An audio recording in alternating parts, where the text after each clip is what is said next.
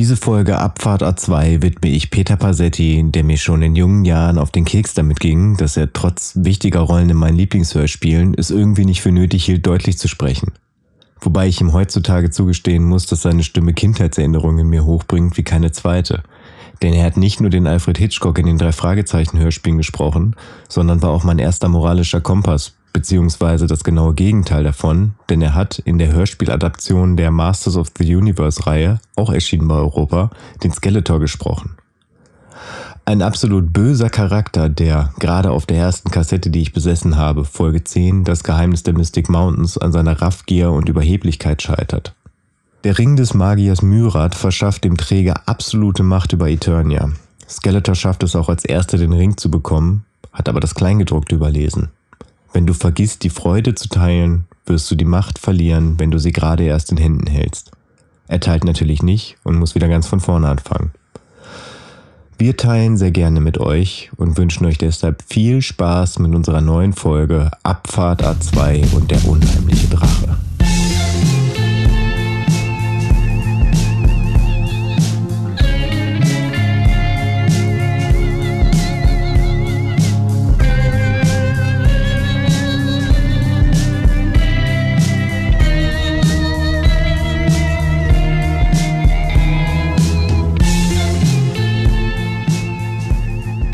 Hey, hey, hey, hallo da draußen an den Empfangsgeräten. Heute geht es um Drachen, überraschende Wendungen und wahnsinnige Charakterentwicklung. Willkommen beim Game of Thrones Podcast. Leider nein, ich muss euch enttäuschen, ähm, wie mich selbst auch. Ähm, es geht natürlich um die drei Fragezeichen und heute bin ich nicht alleine hier, sondern natürlich flankiert hier von meinen drei Fragezeichen-Experten, Götz und Sven. Yay! Hi! Ah, das war herrlich. Das, das werde ich mal zurückspulen, wenn das raus ist, Alter. Das ist gut. Äh, ja, hi, herzlich willkommen. Danke für diese schöne Einleitung. Ah, ja, heute ist nämlich wieder äh, drei Fragezeichen Special Time. Und heute geht's um Drachen. Das hat Roman schon gut angeteased. Der, der Vergleich zu Game of Thrones ist mir halt gar nicht aufgefallen. Aber jetzt, wo du es sagst, finde ich halt What the fuck? Ja klar, Mann. Ja. Wobei ich nachher doch einen Dan Brown-Vergleich bringen werde, aber hey. Okay, later. Later, later, later, later. Wobei ich sagen muss, ich wünsche, das hätte mehr mit Game of Thrones zu tun, ähm, weil das hat mir gefallen und mir ausdauernd Spaß bereitet. Ähm, diese Folge, ich weiß, ihr, ihr wart da im Vorfeld äh, etwas kritischer. Ich glaube, ja. ähm, ihr habt das. Du nicht, du überhaupt nicht. Du hast es ja schon vorgehört. Ich habe es vorgehört, äh, weil ich halt wahnsinnig auf Drachen stehe und äh, diese Folge halt insbesondere, ich ziehe mir alles rein, was mit Drachen passiert. Ähm, und äh, deswegen war das natürlich äh, schon immer auf meiner Liste. Äh, kurze Frage, Elliot, das Schmunzelmonster ist für dich ein Drache?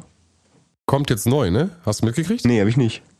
Ganz kurzer äh, Reinschub. Elliot, das Schmunzelmonster, eins meiner Lieblingsfilme in meiner Kindheit, mhm. wird jetzt komplett neu aufgemacht, kommt jetzt demnächst. Aber anhand von Romans Blick habe ich erkannt, er hat noch nie in seinem Leben was von Elliot, dem Schmunzelmonster gehört. Gehört, ja, Aha. aber ich habe es ich hab's nicht gesehen. Okay. Der, der redet, das ist ein kleiner Dino, der, der redet nicht, der macht die ganze Zeit. Und das ist so ein, so eine Realfilm, also so ein Realfilm mit Trickfilm-Einschüben. Ja. ja. Mhm. Richtig cool. Tipp für die Kids. Ja, tatsächlich. Wirklich. Okay. Wirklich. Obwohl, warte auf den neuen.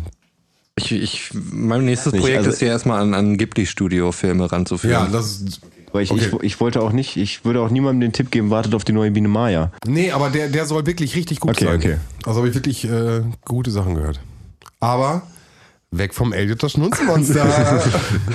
Zu was Lustigem. Genau, heute Abfahrt A2 und äh, der unheimliche Drache. Wollen wir Folge 7. Ganz kurz noch, bevor wir jetzt losstarten, einmal noch ganz kurz sagen, äh, unser Setting, weil wir sitzen jetzt ja nochmal zusammen und äh, die Folge kommt ja äh, mitten im November raus. Am 20.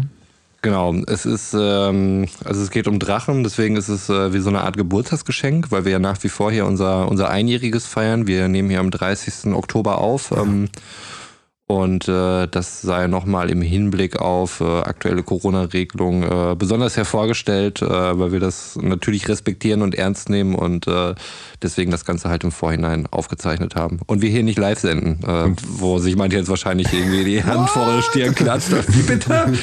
Ich dachte, die tun das nur für mich. Wir tun es für euch alle, jederzeit. Und äh, vor allem, gerade für Roman war das ein ganz schönes Geburtstagsgeschenk, dass er, dass er halt die drei Fragezeichen-Folge heute hören durfte, um diese Experience mit uns zu teilen. Ich würde einmal den Klappentext vorlesen. Bitte. Wie am Anfang jeder Folge. Ich glaube, das macht der Sessel, Roman. Das ist so dieses, ja bitte, gerne. Es Das ist, wirklich, das ist direkt ein Buchclub-Flavor Ja, Fall. verbreitet. Also. Achso, genau, das ist vielleicht auch nochmal. Also äh, Roman und ich haben, haben die Plätze getauscht. Roman hat heute den gemütlichen Lesesessel und ich sitze auf Romans äh, schäbigen der dritte Typstuhl. ja, wir Ähm, müssen das prüfen. Das ist das nicht ich gut jetzt. für Roman. Ich sag mal, Roman braucht eher den dritte Typstuhl, den dritte Typstuhl, um wach zu bleiben. Er wird nämlich da sehr, sehr schnell schläfrig, habe ich jetzt mitbekommen. Ja, da wir müssen hier irgendwie die Kaffeesituation ein bisschen improven. Das äh, wäre möglicherweise auch was. Aber ich muss mir wahrscheinlich beim nächsten Mal einfach so ein bisschen mein Equipment mitbringen. Also Kaffeepulver. Du hast ja einen Wasserkocher hier. das habe ich ähm, alles da. Ich hätte sogar einen Kapu, hätte ich hier auch zum Aufrühren. Kann ich dir machen, wenn du willst. Okay. Aber ich, äh, jetzt ist es zu spät. Ja, ich, war, ich, war, ich bin zum Beispiel, ich kann abends überhaupt nichts mehr Koffeinhaltiges trinken. Dann weiß ich, dass ich nicht mehr pennen kann. Bei dir ist es nur ein kleiner Pusher dann wahrscheinlich, Ich, ne? äh, ja, also ich bin da mittlerweile derart abgestumpft. Ja, Ich okay. äh, komme aus einer Fernfahrerdynastie und äh, dementsprechend äh, bin ich da Koffein. Gruß an die Trucker vielleicht mal Ja, an auch da wieder. Ich, äh, ne, wir, wir leben den gleichen Film. Ähm, Von daher. Ja, okay, aber dann, wir, wir arbeiten dran, Kaffeesituation. Jetzt hören wir vom äh, dritte Mannstuhl ähm, Götz vom Klappentext. Die drei Fragezeichen und der unheimliche Drache. Ein paar entlaufene Hunde zu suchen. Naja, das ist normalerweise kein besonders verlockender Auftrag für die drei cleveren Detektive.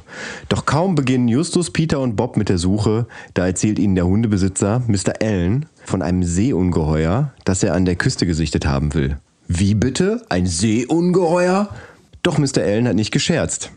Die drei Fragezeichen stoßen bei ihren Nachforschungen nicht nur auf einen anscheinend leibhaftigen Drachen, der unheimlich hustet, sondern auch auf ein mysteriöses Höhlenlabyrinth, auf verschiedene Felswände, bewaffnete Froschmänner und manch anderer Merkwürdigkeiten.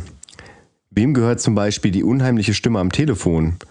Und was ist dieser Mr. Shelby für ein Mensch? Er nennt sich Spezialist für Tricks und Späße aller Art, aber bald stellt sich heraus, dass man auch mit Tricks und Späßen entscheidend zu weit gehen kann. Spoiler. Ja, Ja, wobei kommen wir gleich noch drauf. Ich finde, sehr früh gespoilert wird Ja. äh, in dieser Folge. Mm, Nein, finde ich nicht. Also das, das weiß man halt, wenn man, wenn man die Folge durchgehört hat. Aber ich finde, ähm, dass alleine schon der erste Kontakt zu, zu Mr. Shelby ähm, als auch als solcher halt ausgelegt werden kann, wo sie halt quasi von dem Vogel zu Tode erschreckt werden. Was übrigens im Hörspiel äh, eine sehr abgespeckte Version des Buches ist, wo ich wieder drauf komme, dass ich natürlich mich im Vorfeld durch das Buch durchgewälzt habe und so zwischendurch ein paar Einspieler und Schmankerl aus dem Buch noch da reinbringen werde. Aber jetzt erstmal. Äh, Ich würde auch noch ganz kurz eine Sache, ich möchte heute unterscheiden zwischen, ich habe das als Kind gehört und ich höre das heute mit dem Wissen, äh, Film, Fernseh, Radio und dem ganzen Wissen, was ich halt habe über Hitchcock und was das alles. Äh, Da würde ich sagen, da ganz klar Unterscheidung heute bei mir. Okay, aber eins nach dem anderen. Danke. Äh, zuerst zu den Hardfacts. Diese Folge ging 45 Minuten, also völlig äh, in der Norm. Ähm, keine Abzüge in der B-Note. Zu den Hardfacts.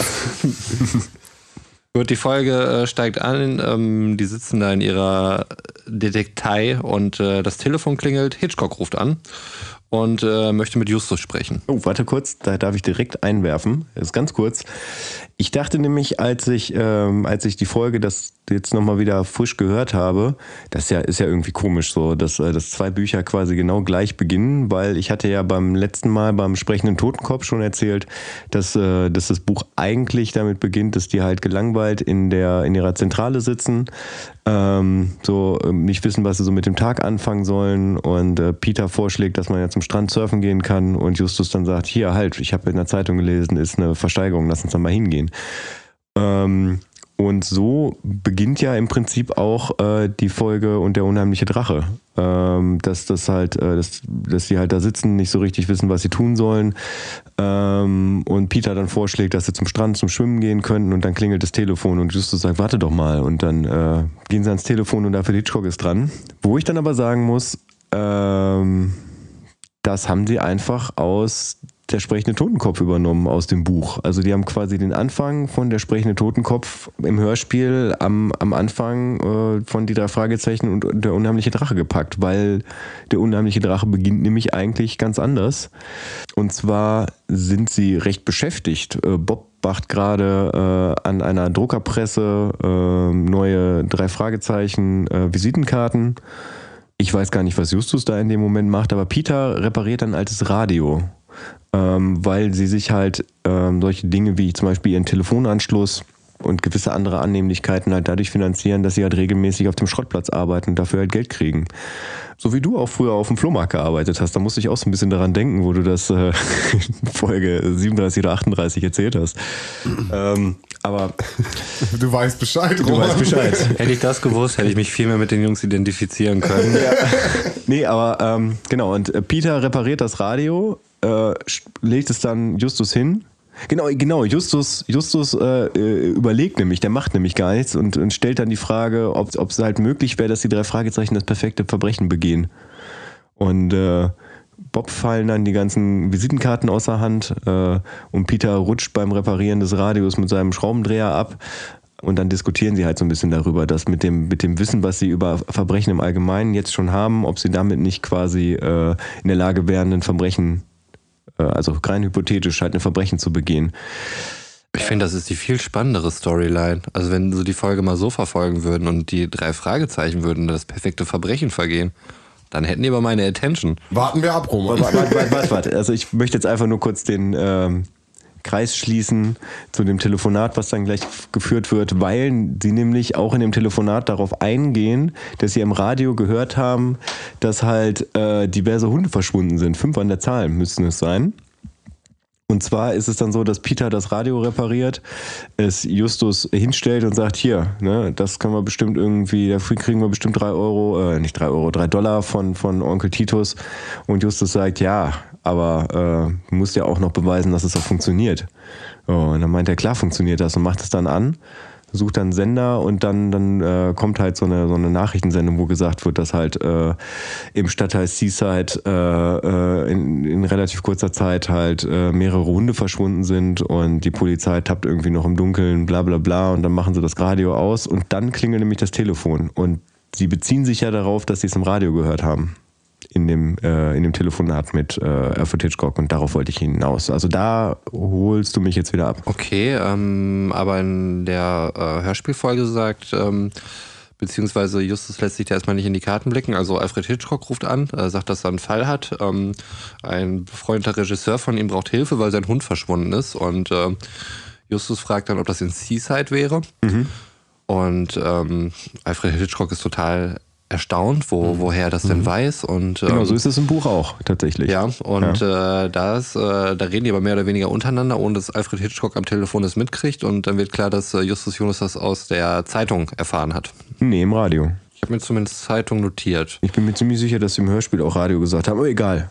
Okay. Deswegen, deswegen aus den Nachrichten, glaube ich, einfach Oder aus gesagt. den Nachrichten, genau, aus den Nachrichten. Ja, ich glaube, also ich glaube, es wird ah, okay. Nachrichten ja. nur gesagt. Ja, stimmt. Mhm. Vielleicht ist das Medium dann irgendwie nicht naja, bekannt, Das Medium wird, glaube ich, ja. nicht klar, aber es wird Nachrichten gesagt. Meine, also glaube ich, sind, mhm. jetzt, sind drei Leute, drei Meinungen, ist ja gut, ist gut. Passt zum Trailer. Ähm, aber hattet ihr nicht das Gefühl, dass Alfred Hitchcock in ein, eine Blechdose spricht? Ja, aber das fand ich tatsächlich ganz cool gelöst, weil man dadurch auch dieses, dieses Gefühl eines Telefongesprächs hat. Oh, das, also mich hat das total, also jetzt aus dem heutigen hat mich das komplett rausgeholt. Weil, aber ich meine, ich habe das ja zum Beispiel in dem zweiten Teil von unserem Hörspiel äh, nach, so nach Folge 26 habe ich ja quasi so diesen, diesen Überblendung von, von deiner Rede aus dem ersten Hörspiel ins zweite, habe ich das dann halt auch in so einer, so einer Radioqualität gemacht, so damit man auch dieses Gefühl hat, dass, dass wir jetzt gerade vor dem Radio sitzen und uns das anhören. Und dann gibt es ja noch diesen Ausklang. Ja, ich weiß, ich weiß, ja, ja, genau. genau. Also da, äh, das finde ich tatsächlich, also dadurch hat man auch so dieses Gefühl, äh, der Verstärker ist ja auch an. Mhm. So, wo ich, wo ich immer wieder faszinierend finde, ist, wie, wie auf einmal der Verstärker so da ist. Äh, ich glaube, der war in der letzten Folge aber auch schon da. Ja, nee, mir ist, mir ist nur, fand ich, fand ich sehr auffällig. Genau, aber, aber Alfred Hitchcock ist ja nicht im Raum. Also nee, von nee, daher, nee. das finde ich tatsächlich so audiovisuell ganz gut gelöst. Nicht audiovisuell, visuell ist da ja gar nichts, aber. Audio. Auditiv. Ja, auditiv. Ja, auf jeden Fall ist äh, Hitchcock äh, mega davon beeindruckt, dass äh, Justus Jonas das halt in den Zusammenhang bringt und äh, dass sie sich halt auch dem Fall annehmen möchten und ähm, dann ist ja toll, dass äh, die halt nicht so blasiert sind wie andere. Ja, das ich, wollte ich gerade suchen, die Stelle, ja. ja, dachte ich, Justus Jonas nicht blasiert. Mit wem spricht Alfred Hitchcock da eigentlich die ganze Zeit?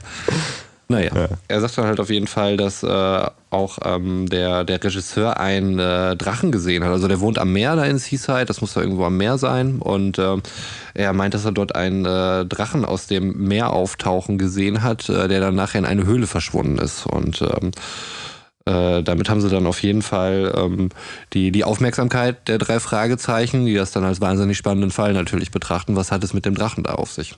Ja, auch wieder hier kurz, ich melde mich.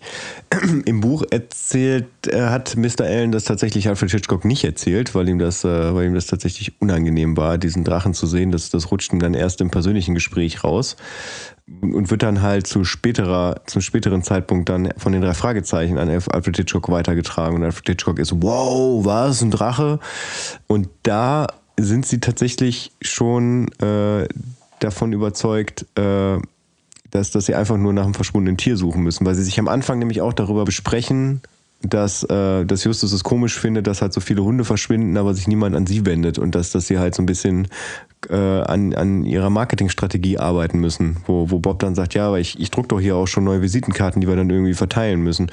Und da wird dann nämlich nochmal so ein, so, ein, so ein Callback auf frühere Bücher, die als Hörspiele noch gar nicht rausgekommen sind, gegeben. Also äh, auf die flüsternde Mumie, ähm, ich glaube auch auf das Gespensterschloss, auf äh, Gespensterschloss glaube ich nicht, aber auf jeden Fall auf den Superpapagei, wo halt, wo halt Tiere der Aufhänger für, für eine spannende Geschichte waren. Und da, da, da brauchen die im Prinzip den Drachen nicht, sondern es reicht einfach nur, also sie wollen, sie wollen so ein bisschen ihren Bekanntheitsgrad verbreiten und möchten halt auch äh, bis nach Seaside vordringen. Und deswegen ist das für sie eine, äh, eine willkommene Einladung, halt auch in die Gefilde von, ja nicht Rocky Beach, Seaside ist ja eine eigene Stadt, aber in die Gefilde da irgendwie vorzuschreiten. Ähm, was sie da auch noch sagten, äh, war, dass es äh, möglicherweise der spannendste Fall ist, den sie jemals hatten. Und äh, da habe ich natürlich gedacht, Wow, hier muss es ja ganz schön zur Sache gehen, Leute. Ich meine, es geht um Drachen. Es geht um Drachen. Ja, da, da hat man mich ja prinzipiell, aber. Ähm, das ist so geil. Fahren wir fort. das Gesicht dabei sehen, wenn er das macht. ähm, der, der Regisseur, um den es da geht, der heißt Mr. Allen und äh, Patrick fährt die dann halt äh, zu Mr. Allen, weil er sowieso da gerade in, die, in der Gegend unterwegs ist. Ich stelle mir Patrick halt so vor, so halt, ne, der, der Niedriglohn-Jobber, der halt für jeden Kack da irgendwie ausgebeutet wird und ähm, aber einfach glücklich ist so mit seiner Situation. Aber möglicherweise etwas schlichter ist. Patrick? Ja. ähm, bei Mr. Allen stellen sie sich halt auch vor, ähm, auch als erster Detektiv, zweiter Detektiv, dritter Detektiv. Erster Detektiv selbstverständlich Jonas. Ähm, zweiter Detektiv äh, Peter und der dritte ist Bob. Gab es diese Hierarchie in den vorherigen Folgen schon? Ich war mir nicht ganz sicher, dass sie so deutlich. Ähm, sie, also wird, sie wird in dieser Folge, ist mir auch nochmal aufgefallen, richtig deutlich. Ja. Ne? Ich hab dir, wir haben in ein, zwei Folgen mal schon drüber gesprochen, dass der erste Detektiv mhm. und dass er Chef ist. Aber ähm, wie du schon sagst, ich glaube, das ist jetzt die Folge, Folge 7, wo es wirklich ganz klar wird, wer hier die Hosen mhm. anhat. Ja, ja. ja wo, wo, wo, auch, äh, wo, wo auch offen darüber diskutiert wird. Ja. Ne? Also, dass, dass sie dann sagen, sag mal, äh, selbst wenn wir beide dagegen sind, ja. So, warum ist eigentlich Justus immer der, der dann irgendwie hier die, äh, ich weiß gar nicht, irgendwas mit Demokratie. Wir greifen gerade vor, wir greifen ja. gerade storymäßig mhm. vor, aber ja, das ist, äh, es wird in der, in der, Kommen wir auch noch hin, es ja. wird jetzt richtig äh, klar. Genau, also äh, die sprechen dann halt mit Mr. Allen. Äh, Mr. Allen sagt, dass er den Drachen gesehen hat und auch gehört. Ähm, er hat wohl sehr dolle gehustet, der Drache, und er wusste nicht genau, es klang ein bisschen asthmatisch äh, wohl obstruktiv möglicherweise, äh, wie wir Lungenfachärzte zu sagen pflegen. Und genau, aber da würde ich einmal ganz kurz, das ist genau das, was ich meine. Bis dahin wurden schon viele Fremdwörter gedroppt, es wurden schon viele Sachen gesagt. Und das als Kind zu hören, hat mich voll fasziniert, mhm. weil Justus wieder mal die Antworten hatte, weil er mitdiskutieren konnte, äh, wurde ernst genommen als Kind fand ich das total spannend, total mhm. interessant. Und wie du es gerade schon sagst, das sind Worte, die würdest du heute nicht mal benutzen teilweise. Und da ist es so, so total einfach. So, das Narrativ wird einfach genutzt. Haha, ja, hier, nochmal Dialektik hier, Bams, wir hauen dir einfach mal irgendwelche Worte um. Aber ich fand das als Kind total in, beeindruckend und jetzt gucke ich genauso wie du und denke mir so, ey, was erzählt ihr denn da teilweise? Also habe ich doch gar nicht verstanden oder kann ich ja gar nicht verstanden, aber ich fand es beeindruckend als Ja. Kind. Äh, ich fand dann, ähm, kommt erstmal ein ziemlich äh, komischer Sound. Also die Szenerie wird danach gewechselt und äh, dann wird so ein komischer Soundteppich dann da irgendwie eingewoben, der für mich wirklich weird klang. Und ich weiß nicht, ob das so eine Art von, von äh, prähistorischen Scratches waren oder so, was die da drinnen vorkam. Auf jeden Fall irgendwelche merkwürdigen Sachen, die tatsächlich so klangen wie jemand, der das erste Mal am Plattenteller steht und äh, die Platte vor und zurückzieht, aber völlig arrhythmisch. Und äh, dieses, dieses Soundbit äh, kommt äh, später auch nochmal vor, ähm, wenn es zum Szenenwechsel kommt. Aber du musst dabei bedenken, das ist nicht die Musik, die, äh, die Ende der 70er, Anfang der 80er halt benutzt wurde, sondern das sind quasi die nachbearbeiteten 90er Jahre Sounds, die da drüber gelegt wurden. Dann verstehe ich die Scratches noch viel weniger. Also wenn das jetzt irgendwie wirklich aus den 70er Jahren wäre, wo, wo Scratching noch kein großes Thema war. Ähm, Also ich, ich kann glaube- dir, nein, aber ich, äh, ich habe ja die, die Kassette hier und die Sounds weiß ich nicht, ob die nicht vielleicht echt gleich sind. Also möchte ich mich jetzt nicht zu weit Okay. rauslegen. Äh, die hören sich wirklich, äh, wenn überarbeitet, das weiß ich nicht, das möchte ich mir jetzt nicht rausnehmen, aber sie hören sich sehr ähnlich an. Ich bin bei dir beim Scratchen. Also ähm, ja, ich, ich weiß, ich habe es auch wieder, wieder im Kopf, äh, was, was das für ein Sound war, ähm, aber ich habe tatsächlich auch nur die Spotify-Version gehört. Genau, Also ich habe hab- ich hab hier die Europa, sieht man auf dem Cover ja auch, was wir, das Foto, was wir gemacht haben für die heutige Folge. Ähm, ich habe die Europa-Folge von äh, wirklich der, einer der ersten Dinger hier liegen und äh, das ist der, der Sound, würde ich jetzt fast sagen, äh, ähnlich, denn ich habe sie, als ich es gesehen habe heute, dass du sie hörst, äh, äh, klischee-mäßig natürlich nochmal am Spotify gehört und ähm, würde es wirklich fast ähnlich sehen. Also wirklich fast ähnlich. ja, also sie besuchen dann auf jeden Fall die, die äh, Nachbarn, hören sich da ein bisschen um. Ähm, dieser Szeneriewechsel wird ja durch diese äh, Sound dann eben eingeleitet und ähm, besuchen dann Mr. Carter und Mr. Shelby, die dort auch äh, da an, an der Seaside wohnen. Und äh, die beide keinen Hund haben. Es geht ja immer noch um den verlorenen Hund. in erster Linie, ja. In erster Linie erstmal vordergründig, zumindest war das der Aufhänger. Zuerst gehen sie zu äh, Klingel bei Mr. Carter und ähm, die, was steht hier? Fragen nach, nee, Fragen nach Rover? Keine Ro Ahnung. Rover ist der Hund von ist Mr. Hund. Genau, sie fragen ihn einfach, ob er was ah, weiß. okay. Ob er was mitbekommen Ja. hat von, von, von dem verschwundenen Hund. Ob er, und dann kommt er ja in der Situation, dass er Hunde hasst. Mhm. Und da würde ich auch mal ganz gerne kurz, weil das war für mich der, du leitest einen Charakter ein, der Hunde hasst Mhm. und wir suchen Hunde. Ja, das ist ja klar. Der Typ geht rein, holt eine, ein Gewehr raus und Ja, erklärt den dreien. Schrotflinte. Genau, eine Schrotflinte und erklärt den dreien, dass wenn er die Hunde sieht, dann würde er die abschießen. Ja, genau, weil sie bellen und jaulen und Beete zertrampeln. Ja. Ich weiß nicht, was für schwere Hunde da Und? bei denen rumlaufen. Dreck, Dreck bringen die auch, haben- steht da irgendwo, wo ich denke, mir, also Entschuldigung, du, Hm. du redest von einem Garten, äh, wo überall Dreck, also war ganz, ganz kurios, aber zwei Sichten. Ich glaube, als Kind fand ich den, der war, der war schuldig. Der, der ist, der ist es. Also weißt du, was ich meine? der mag keine Hunde, der droht da mit seiner Schrotflinte explizit Hunde zu erschießen, wenn die nochmal durch sein verdammtes Blumenbeet äh, rennen. Genau. Als Kind war, war der schuldig für mich. Und glaube ich. Hm. Und heute aus der Sicht würde ich sagen, das ist natürlich ein Klischeetyp, den du einführst. Damit Zu offensichtlich. Das ist zu offensichtlich. Ja. Zu offensichtlich. Aber dann, Ja, jein, aber, Jetzt kommt die Buchfassung wieder aus der linken Seite. Sekunde. aber also grundsätzlich äh, orientiert sich, finde ich, das, äh, das Hörspiel sehr am Buch, kann man nicht anders sagen. Aber die Figur des Mr. Carter wird halt, äh, wird halt komplett vernachlässigt. Also der wird im Prinzip eingeführt und danach kommt er, glaube ich, auch nie wieder vor äh, im Hörspiel. Aber er ist genauso böse eingeführt. Also doch, der kommt nachher Ja, ja. nochmal vor. ja, einmal im Hörspiel. Genau, aber ähm, also im Buch kommt er an, an sehr vielen verschiedenen äh, Punkten vor, taucht auch immer wieder auf, auch mit seiner Schrotflinte ein paar Mal. Ähm, wird am Ende auch K.O. geschlagen und äh, du kriegst auch auf jeden Fall noch so ein bisschen was von seiner Background-Story mit, dass äh, auf, aufgrund eines ähm, ziemlich beschissenen Investments seines Vaters äh, in ein U-Bahn-System unter Seaside äh, Krass, okay. Aber das finden sie ja anders raus. Im Hörspiel, ja. Das finden sie im Hörspiel ja anders raus. Im Hörspiel kriegen sie es ja raus, weil er nochmal in die Bibliothek geht. Ah, heftig, okay. Tatsächlich ist das im Hörspiel auch Ja. drin, dass sein Vater sich erhangen hat? Nein, nein, nein, nur mit dem. U-Bahn-System. Ach so, ja, aber sein, sein Vater hat quasi sein ganzes Geld in dieses U-Bahn-System investiert, weil äh, Seaside als, ähm, als Kurstadt etabliert werden sollte, aber äh, der Stadtrat hat sich dagegen entschieden und auch eine Bürgerinitiative hat dagegen gewettert, weswegen das eingestampft wurde und äh, der ist halt auf seinen ganzen Kosten sitzen geblieben und weil er halt pleite war, hat er sich dann erhangen. Und was wahrscheinlich auch ein Grund dafür ist, dass, äh, dass Mr. Carter halt so ein, so ein grummeliger Aber Typ die ist. Information kriegst du doch nicht am Anfang schon, oder?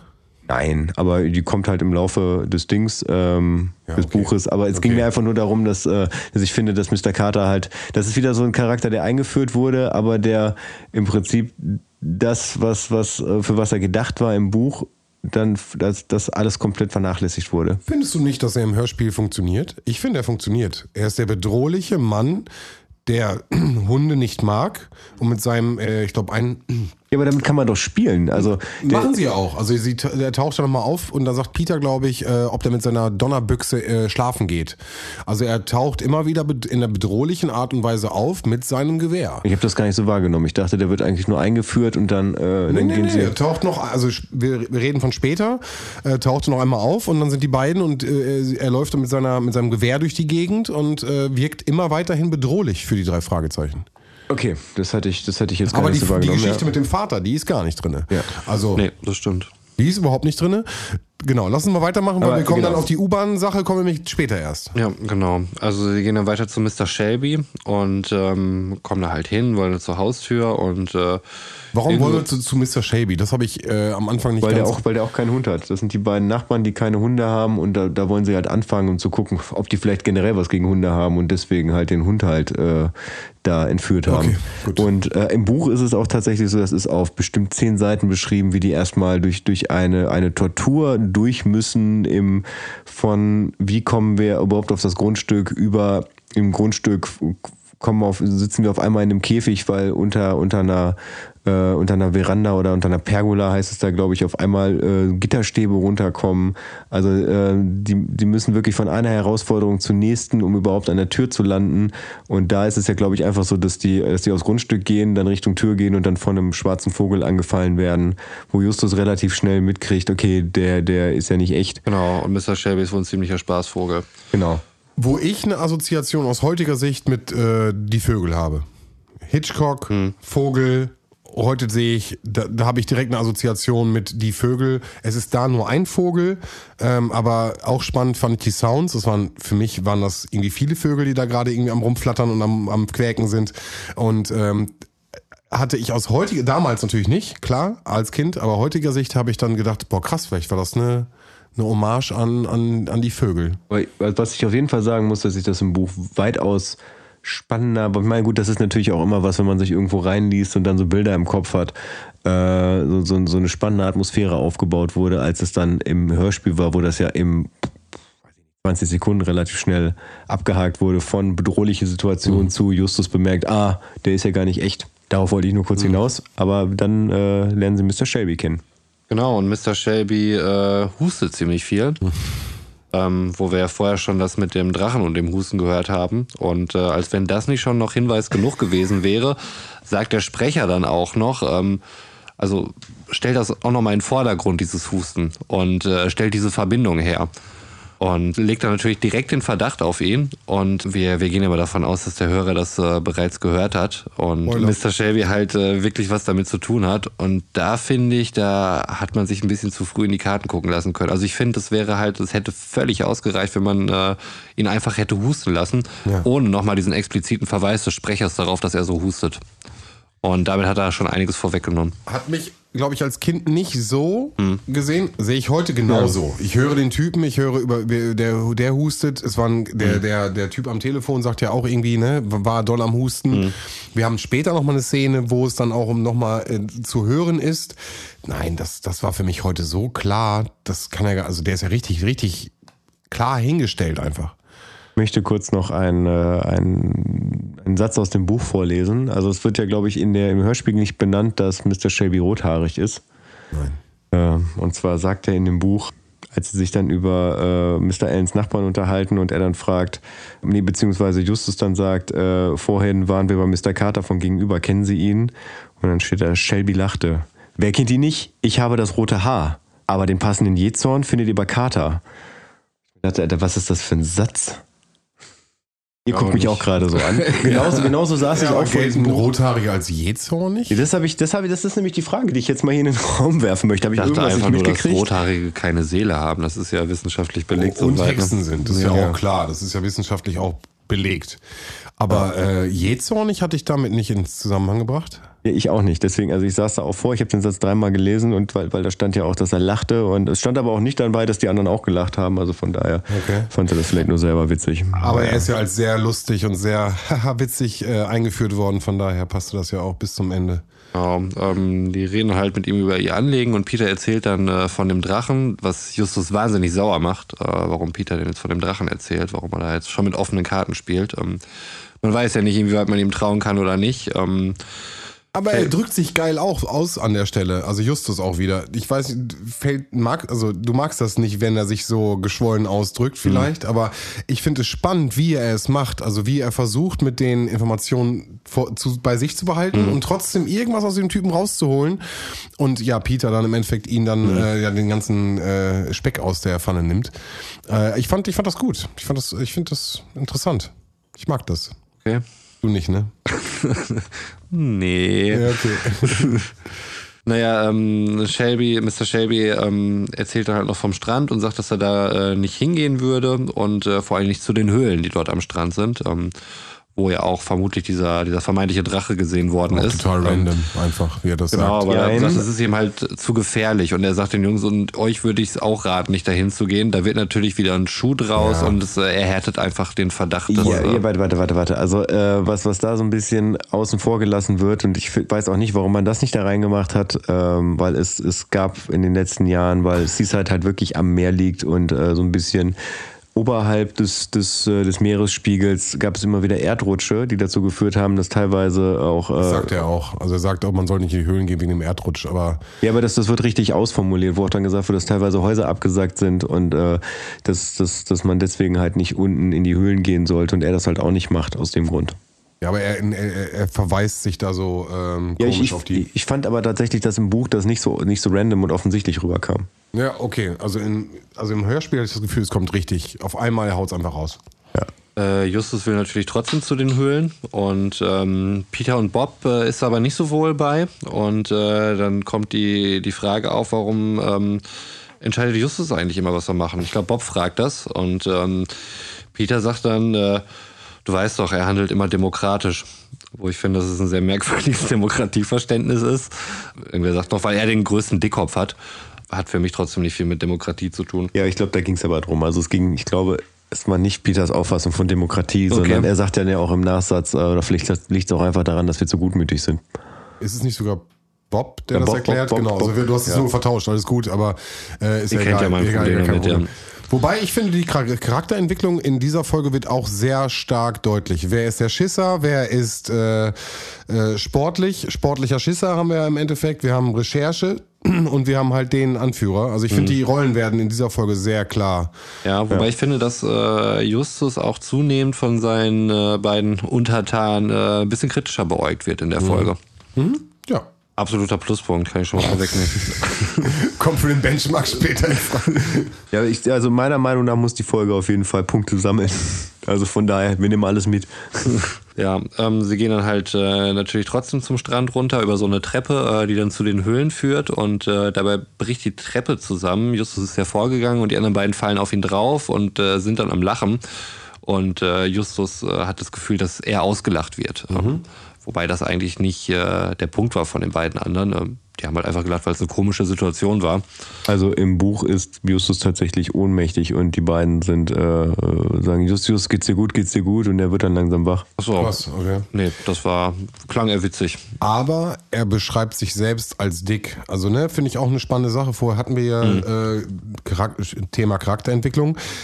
Wie, sehen die Leute aus? Wer ist wer? Und jetzt wird ganz klar, Justus ist auf jeden Fall stark übergewichtig, oder es scheint auf jeden Fall übergewichtig zu sein, hochgewichtig. Ähm, und äh, ja, das, das sagt er selber. Also ich fand das, also Thema Charakterentwicklung, Person, Personenausbau, du hast da jemanden Dickliches vor dir. Ähm, ich glaube, wird das erstmal richtig klar und deutlich. Ja. Ähm, die kommen natürlich schnell darauf, dass äh, die Treppe nicht nur alleine deswegen zusammengesackt ist, weil. Justus Jonas äh, so wahnsinnig fett ist, sondern ähm, weil äh, jemand wohl die Treppe angesägt hat und sich halt fragen, wer das wohl gewesen sein könnte. Sie gucken dann erstmal weiter am Strand und äh, entdecken dann Fahrzeugspuren äh, auf dem Sand. und gehen dann weiter, ich glaube schon Richtung der Höhlen und sehen dann in der Ferne einen Taucher mit einer Harpune. Ähm, wo sie dann da erstmal stehen und auf einmal merken sie, dass der Taucher auf die zukommt und auch mit der Harpune auf die zielt und flüchten äh, danach in die Höhlen hinein. Fand ich eben witzigen Begriff von der, von der Rückseite, was du gelesen hast. Froschmann. Ja. Auch äh, ein Begriff, den du heute gar nicht mehr hörst. Leute, die im Endeffekt im Taucheranzug sind, mit den Taucherfüßen und bla bla bla. Kenne ich aber auch nur aus den Europahörspielen tatsächlich den Ausdruck. Na, aus den Edgar Wallace würde ich auch noch sagen, oder? Der, der Froschmann war doch sogar ein, ein alter Schwarz-Weiß-Klassiker, äh, wo es dann auch um Taucher ging. Also, Doch, äh, doch, doch, kann sein, ja. ne? also, also ich sag mal so wirklich alte, ein alter Ausdruck für Taucher. So, Ja. und äh, ja. Aber da auch wieder, auch wenn ich eben gerade sagte, dass sich das Hörspiel doch erstaunlich gut am Buch orientiert hat, ist es im Buch so, dass, äh, dass sie erst ganz in Ruhe in die Höhlen gehen, Bob äh, quasi vorgeht und dann ist stockdunkel da drin und er geht einen Schritt zu weit und landet dann in der Grube und, und äh, hat dann Angst, dass er, dass er im Treibsand ist, weil er immer weiter absackt. Wo Justus schon sagt, Treibsand gibt's hier überhaupt nicht. Aber sie versuchen halt, äh, Justus. ja, aber sie versuchen trotzdem Bob da irgendwie rauszukriegen, weil Bob halt immer weiter absinkt und kein Mensch halt richtig weiß, warum, weil sie haben auch keine Taschenlampen dabei. Ist ja nicht so wie heute, wo jeder irgendwie im Handy eine Taschenlampe hat, sondern da brauchte man noch, und ich finde diesen Ausdruck immer noch schön, Stablampe. Für mich ist eine ganz normale, also für mich ist das eine ganz normale Taschenlampe, also so von der, von der, von der? Form her. Nee, Stablampe ist tatsächlich die Taschenlampe? So, die Taschenlampe. Okay, halt, so, alles klar. Ich so habe mir. Knicklicht vorgestellt, okay? Ja, so, so, so, so die klassische Mac-Light, ne, so ist, ist ja ein Stab. Ja. Okay. Und naja, und Bob äh, windet sich dann halt in dieser, dieser Grube und schafft es dann irgendwie äh, ähm, durch Justus physikalische Kenntnisse da, äh, dass sie da so eine, so eine schiefe Ebene bauen, an der er sich dann irgendwie hochzieht und ähm, ist, komme ich jetzt auch nicht mehr so richtig drauf. Kompliziert. Wenn Justus loslegt, ist das auch nicht so einfach. Das kann man nicht einfach so beschreiben. Ja, ähm, und es, es reicht auf jeden Fall nicht und es muss, es muss äh, Bob dann noch ein Seil runtergereicht werden und äh, Justus kommt dann irgendwann darauf, dass er seinen Gürtel nehmen kann und äh, Peter sagt dann, Mensch, da hätte ich ja auch drauf kommen können, wie Justus dann sagt, aber äh, dein Gürtel ist viel kürzer als meiner, weil ich bin ja auch dicker als du. Also ja, es zieht sich für die Folge dann anscheinend. Genau, äh, aber danach gehen sie dann Bob total verdreckt und die anderen beiden halt äh, froh, dass Bob noch lebt, aus der, aus der äh, Höhle raus und dann kommt auf einmal, dann sehen sie so einen kleinen Kopf im, im Wasser, denken Ja. erst, das könnte der Drache sein und dann kommt aber auf jeden Fall dieser Kopf raus, das ist ein Taucher. Der Taucher, sie lachen erst und dann äh, der Taucher geht dann halt unten auf den Boden und visiert sie mit einer Harpune an. Und dann sagen sie, boah, wir müssen hier schnell weg, wollen dann erst wieder die Treppe hochlaufen, merken dann, scheiße, die Treppe ist ja durchgebrochen, wir kommen ja nicht hoch, bis zur nächsten Treppe ist zu weit, komm, wir laufen wieder in die Höhle zurück. Und da entdecken sie dann halt diesen, diese ähm, Bretterwand, hinter der sie sich dann auch im Hörspiel verstecken. Ist doch so im Hörspiel auch, ne? Ja. Dass, dass sie so Bretter zur Seite Genau, nehmen. dann kommen aber auch schon äh, zwei Taucher dann auf die zu. Genau, äh, also Peter, dann, Brettervorschlag Peter, zu Peter hält lösen. ja quasi äh, die Stellung äh, und hat immer den Höhleneingang im Auge, während die anderen versuchen irgendwie krampfhaft einen Ausweg zu finden und dann kommt er wieder zurück und sagt, dass das Problem hat sich verdoppelt, es sind jetzt zwei Taucher. Oh, ähm, ja, sie, sie können dann halt ein Brett lösen und sich hinter diesem Brettervorschlag dann auch verstecken. Man hört dann halt, wie die, wie die Taucher da rumgehen und die beiden Jungs suchen, äh, aber sie nicht finden. Und äh, dann in der nächsten Höhle nachgucken und dann wohl nachher denken, vielleicht hast du da einfach nur irgendwie dich verguckt oder sonst irgendwas. Der Klassiker, weißt du, dieses, äh, hey, da ist doch jemand so. Und dann gehst du hin, oh nee, war nix. Ja, so aber- eine ganz schlechte Computer-KI. Nein, aber es, es, wird, es wird ja aber auch, ich glaube auch im Hörspiel wird gesagt, dass, äh, dass äh, als sie in die Höhle, vermeintlich in die Höhle reingelaufen sind, sich der eine Taucher zu dem anderen umdrehen musste, weil den gerade irgendwie eine Welle erwischt hat. Das ist halt ein ganz, also das ist halt wirklich, jetzt muss ich mich extra umdrehen und dann genau in dem Moment sind sie in die Höhle gelaufen. So, ja klar, natürlich haust du irgendeinen Satz rein und dann ist es irgendwie erklärt, aber. Aber ja. Fakt, Fakt ist, im Buch gibt es keine weitere Höhle. Das ist ja das, äh, das was den drei Fragezeichen dann auch bei der nächsten Begehung der Höhle auffällt, dass, dass sie sich dann fragen, wo sind die beiden eigentlich hin? Weil es ist halt tatsächlich so, dass, äh, dass es außer diesem Bretterverschlag wohl augenscheinlich keinen anderen Ausweg aus der Höhle gibt. Ja, das wird nicht geklärt. Zumindest nicht im Hörspiel. Im späteren Teil. Ja, ähm, danach sagen sich, äh, dass der Fall absolut zu gefährlich ist. Also jetzt irgendwie mit äh, Harpunen bedroht werden und so. Das äh, stand nicht in deren Detektivvertrag. Ähm, Verein. es wird irgendwie an der Stelle, glaube ich, auch als irgendwann als Verein äh, gesagt, als es um Blackie ging. Das fand ich auch sehr. Du bist nicht Teil des Vereins. Ja, genau, stimmt. ja, Und übrigens, ich dachte immer, dass das, äh, das Heike Dine Körting, die ja Blackie spricht, ähm, dass sie da einfach random irgendwas rausgehauen hat, so was äh, Blackie äh, wiederholt dann ja auch das, was die Stimme am Telefon gesagt hat, aber das steht auch tatsächlich so im Buch. Ich glaube, Tote reden nicht oder sowas, ne? Ja. Ja. Ja, stimmt, den Satz habe ich mir auch äh, notiert. Nee, Tote leben nicht. Nee, Tote reden nicht. Ich habe Tote leben nicht. Äh, Ist ja ziemlich offensichtlich, dass Tote nicht leben. Ich, ich dachte, Reden. das wäre super deep. ja, nee. nee. Ich habe da irgendwie verschiedenste Eben gesucht. Nee, du Nee, hast, nee, nee, du hast das alte Asiatenproblem, Alter Asiatenproblem? Dass sie kein R aussprechen können. Ach so, okay. Oh. Ja, der, der war deep. Der war die. Ja, richtig Der war deep, die. Ja. Das ist auf jeden Fall ein Rassenverständnis wie Tote- zu Zeiten äh, der drei. Nee, Fragezeichen. das, ist, das hat ja nichts mit Rasse zu tun, sondern damit, welche, welche Sprache du ursprünglich gelernt hast. Und äh, wenn du dann in, in Probleme damit hast, äh, einen R auszusprechen, weil es das vielleicht in deiner Sprache nicht gibt. Ja, ich bin gespannt, was wir beim Tanz mit den Teufel machen. Ähm, ein kleiner, kleiner Spoiler an der Ja. Stelle schon mal. Aber äh, nee, Tote reden nicht. Also bin ich auch bei dem R am Anfang. Okay. Wahrscheinlich habe ich nur äh, Tote leben nicht und äh, ich habe dahinter notiert, fühle ich. Äh, gehört habe. Ich dachte, Tote leben nicht und äh, ja, innerlich war ich wahrscheinlich so tot, dass ich nicht mehr das äh, mitgekriegt habe. Nun ja, aber davor äh, war es ja noch so, also die sind halt irgendwie aus der Höhle rausgekommen, das wird nicht weiter geklärt, äh, sind dann halt wieder in, der, in ihrer Detektei und äh, das Telefon klingelt und es ruft jemand an, der wahnsinnig besoffen klingt. Erstmal nur so, Hallo, hallo? Nicht in die Höhle, lasst es sein, das ist meine Höhle. Also wirklich in dem Ton, ne? Also er klang wirklich wahnsinnig besoffen, der Typ, der da angerufen hat. Ähm, Plus Husten, plus Röcheln, plus alles, was, alles, alles dabei gewesen. was äh, du sechs Minuten vorher bei Shelby gehört hast. Ja. Genau das gleiche hörst du gerade. Genau. Und das fand ich heute aus der Sicht komplett. Warum? man hätte es dann auch eigentlich nach zehn Minuten beenden können und wir wären alle zufrieden gewesen.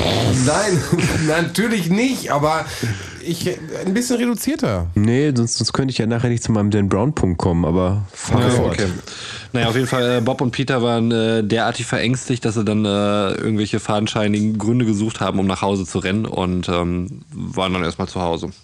Äh, die treffen sich dann am, am nächsten Tag wieder. Äh, Bob war in der Stadtbibliothek und äh, da kamen dann eben diese Seaside Facts dann auf den Tisch. Ne? Also, dass dann halt dieses äh, U-Bahn-System da halt äh, gebaut werden sollte, ohne allerdings diesen Punkt zu erwähnen, ähm, dass der, der Vater sich da erhangen hat, weil Ja, er sich da auf, verschuldet das, hatte. das, hat er, das hat er auch nicht im, äh, im, in der Bibliothek rausgefunden. Äh, in der Bibliothek jobbt er tatsächlich, äh, beziehungsweise er jobbt glaube ich nicht, sondern er hilft da aus, stand da drin. Also ich glaube, er kriegt da tatsächlich kein Geld für. okay.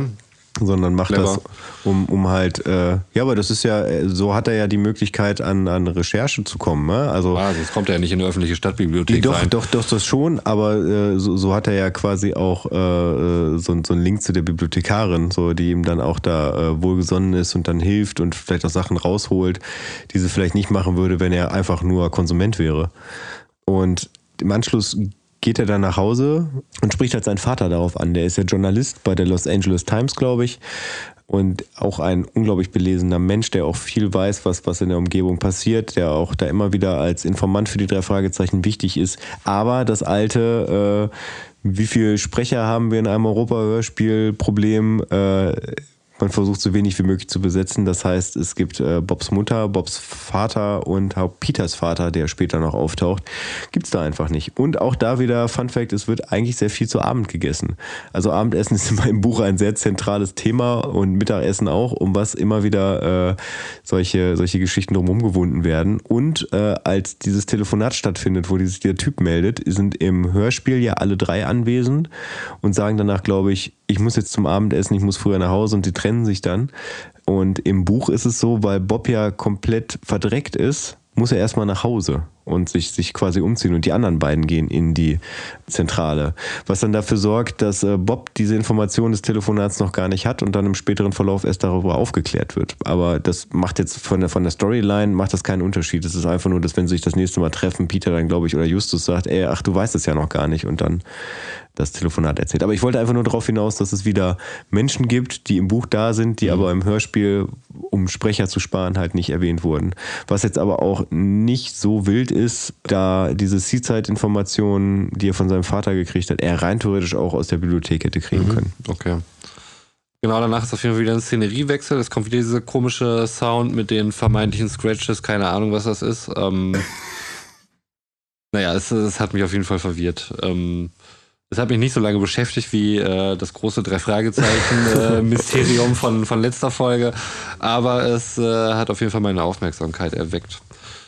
Ähm, es geht wieder zurück zu den Höhlen, diesmal in dem Rolls Royce. Und da hatte ich ja eben schon mal kurz gesagt, äh, als wir eben äh, das, das Foto für die Folge gemacht haben, äh, da schaue ich ja in das Buch rein und äh, habe dann tatsächlich nur ein paar Zeilen gelesen und dort mehr Background-Wissen bekommen, äh, als ich bisher in den letzten sieben Folgen über diesen Rolls Royce äh, bekommen habe. Er taucht ja schon mal auf, ohne irgendeinen Kontext. Und offensichtlich ist es so, dass ähm, ich weiß nicht, ob es Justus Jonas ist, auf jeden Fall ähm, hat irgendjemand von den Dudes da beim Gewinnspiel äh, den Preis gewonnen. Genau, aber da haben wir schon drüber geredet. Ja, aber es wird jetzt richtig im Buch nochmal klar äh, ge Ja. genannt. Aber ich, äh, ich habe den nämlich, ich hatte damals den, den Fact rausgehauen, dass, äh, dass Justus ja quasi so ein Chatspiel gemacht hat, so wie viele Perlen sind, sind in diesem Glas oder wie viele Kugeln sind in diesem Glas.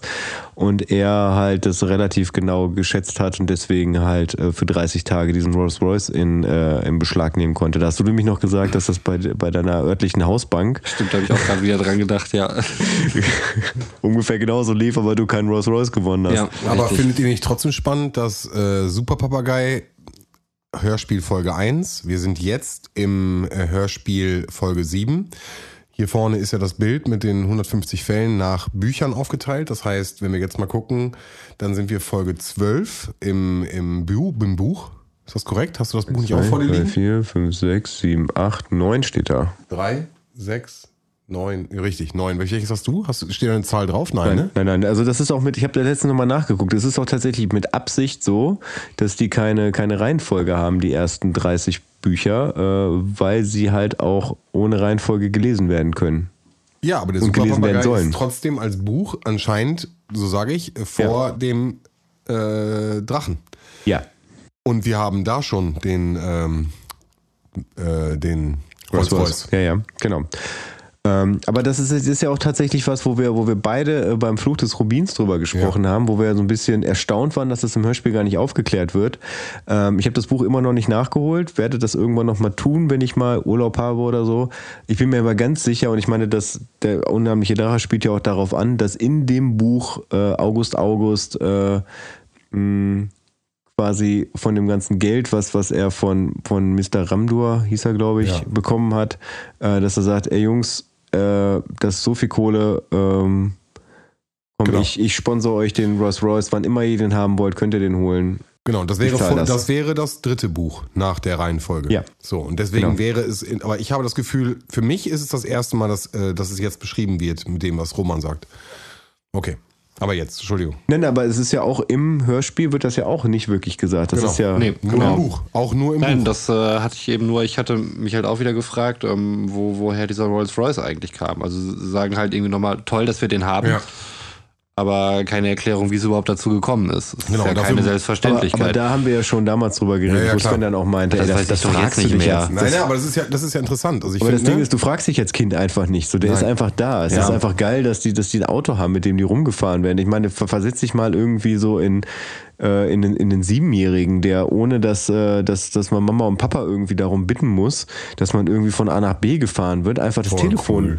In die Hand nimmt und sagt, ey, komm mal vorbei, wir wollen jetzt mal hier kustiert werden und dann noch in einem goldenen Rolls Royce. Der Golden, wird das in einem Hörspiel erwähnt? Ja, im, äh, im Superpapagei wird das, wird das äh, da, da sagt nämlich äh, äh, hier, dein, dein lieber Freund, äh, wie, wie hieß er nochmal? Pablo hieß er nicht, sondern der Junge äh, mit dem komischen spanisch-französischen, keine Ahnung was Akzent. Pepe? Keine Ahnung. Ich weiß Pepe. es nicht. Ja, äh, der dann sagt, ein goldenes Auto. Stimmt, ja. Ja. Der Rolls Royce. Aber Rolls äh, Royce. ganz kurz, das Buch ist dicker als alle anderen, die bist, äh, meintest du, ne? Also es ist sehr dick. Ja, tatsächlich. Was Also ich, das bestätigt, was also Roman gerade sagt, hab, dass viele ich, Informationen ich, drin sind. Ich habe mir mittlerweile, äh, so ich glaube, ich habe eben gerade nachgeguckt, ich glaube, die ersten 22 Bücher habe ich, nee, stimmt gar nicht. Die ersten beiden habe ich nicht, äh, also die, von den Hörspielen jetzt einfach nur. Also der Superpapagei habe ich noch nicht und der Phantomsee, die sind, haben wir ja aber auch schon gelesen, aber bis Folge 22 habe ich jetzt alle zu Hause stehen, dass ich quasi vorbereitet bin. Und augenscheinlich ist das mit Abstand das dickste Buch. Ja. mit 151 oder 52 Seiten. Ja, guck mal. Ja. Den Fact auch nochmal rausgehauen hier. Guck mal. Also sie, aber sie er- erklären da nochmal kurz äh, für, für Neuankömmlinge, äh, warum sie den Rolls Royce im Prinzip benutzen dürfen. machen einen Verweis halt auf den, äh, den roten Rubin und fahren dann zur Höhle. Genau. Und in den Höhlen selbst untersuchen sie dann äh, die Wände und äh, eine Wand kommt da irgendwie komisch vor. Ich weiß gar nicht mehr warum. Die klingt, glaube ich, kalt irgendwie ist auch. Das ist Genau. später. Sie war kalt, sie war kalt, Das ja. war später, glaube ich, auch nochmal eine Szene. Aber ich glaube, ja. Nee, ich glaube, das war und Ich glaube, es war ein äh, Versehen, dass er einfach drangekommen ist. die Wand bewegt sich dann. Ähm, sie sind da mehr oder weniger in dieser Höhle dann erstmal festgesetzt, können aber das Meer sehen, was dahingehend wichtig ist, weil sie dann auch wieder den Drachen sehen. Ähm, oder sie sehen zum ersten Mal selbst den Drachen, äh, der auf sie zukommt und auch dieses Drachengeschrei ist zu hören. Aber darf ich da mal kurz eine Frage stellen? Hat einer von euch den Drachen da husten gehört? nee, nicht so richtig. Nicht husten, aber sie sprechen von einem Brummen im späteren Verlauf, kurz nachdem sie sich dann wieder gefangen haben. Ähm, möchte ich nicht jetzt die ganze Spannung kaputt machen, aber es ist kein richtiger Drache. Ähm, genau. Und äh, als sie ins Gespräch gehen, und ich weiß noch, was ich als Kind zurückgespult habe, weil alle drei sagen, sie hören ein Brummen. Und ich habe kein Brummen gehört.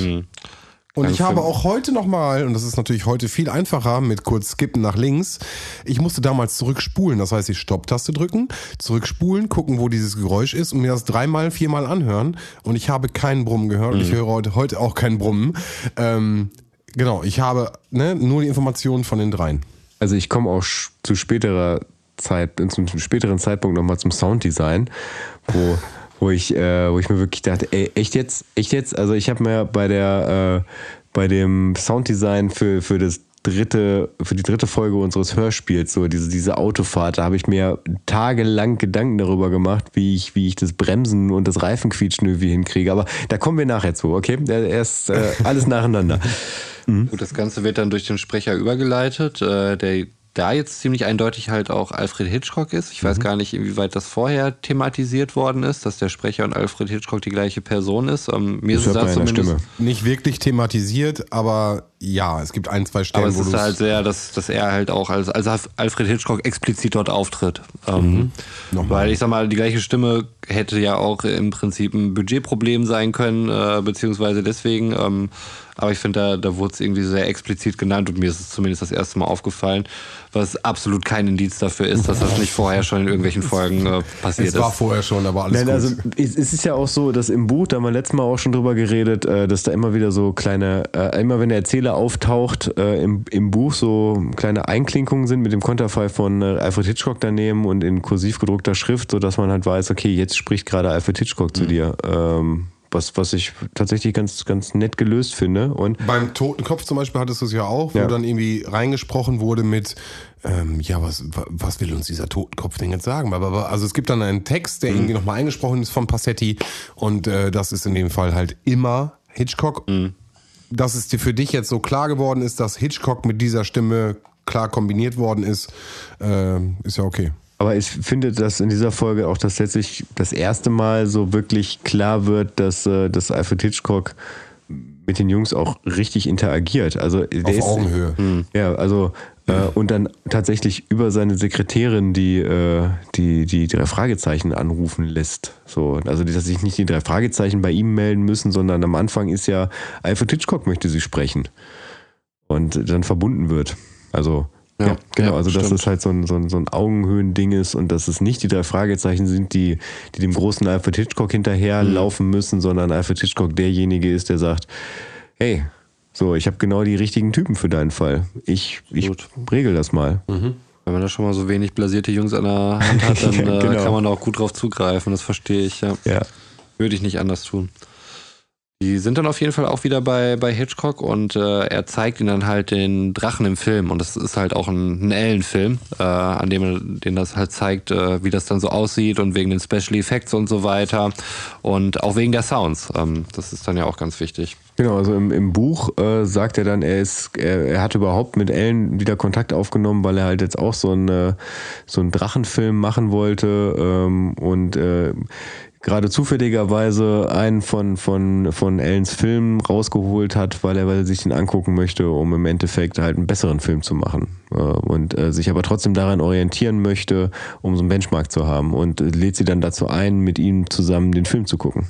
Aus heutiger Sicht aber auch trotzdem Verbindung Hitchcock, Film, Ne? Also, dass man da mal ganz kurz zu Hitchcock vorbeikommt und irgendwie über Filme diskutiert, äh, scheint auf jeden Fall äh, klar zu sein. So. Ich finde ja auch den Satz geil, dass gesagt wird, ja, dann, dann kommt vorbei bei mir ins Studio und kommt dann in Vorführraum 4. Ja, ja, genau. Find, ich Also- finde, das klingt, das klingt, klingt schon so geil. Er, er hat mindestens vier Vorführräume Ja.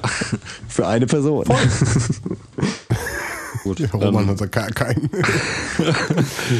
Wir erfahren dann noch ein bisschen mehr über Mr. Shelby, also dass er technisch äh, sehr versiert ist, dass er auch ein Ingenieur ist und ähm, wir haben ja schon erfahren, dass er ein ziemlicher Spaßvogel ist und er hat wohl irgendwann mal in der Stadt die ganzen Ampeln deaktiviert. Mega witzig. Wahnsinnig witzig, ja, super funny. Man muss dazu sagen, das äh, Verkehrsaufkommen äh, war natürlich zu der Zeit ganz War ein anders. anderes, ja. Wobei damals schon Highways gebaut wurden, um den Verkehr zu entzerren. Wir Ja, sprechen von Los Angeles und nicht von irgendeiner Vorstadt. Das ist absolut korrekt. Rocky Beach würde ich trotzdem als Vorstadt sehen. Aber Ja, aber er war ja nicht in Rocky Beach, sondern Ja, in, du hast recht. Ja. Seaside. Seaside, guys. Ja. West Coast. ja, Mann. Die fokussieren sich dann nochmal speziell auf das Brüllen und ähm, sagen da auch nochmal, dass das Brüllen, ähm, ich weiß jetzt gar nicht mehr, ob das das Brüllen, was wir im Film gesehen haben oder gehört haben, dass das so nach einem Husten klang oder dass es das andere, ich sag mal, das originale Brüllen war, Nee, nee, nee, was das, nach das, einem äh, Husten das, klang. das im Film klang nicht nach dem Husten. Ja, okay, das war der Unterschied, ne? Dass Genau. Justus ja gesagt hat, achtet mal darauf, wie sich der Drache im Film verhält und dann im Bewegt auch, ne? dann halt auch in dem, im, in dem Stil äh, überlegt, was, was habt ihr von gestern noch im, im Hinterkopf? Wie hat sich der Drache bewegt?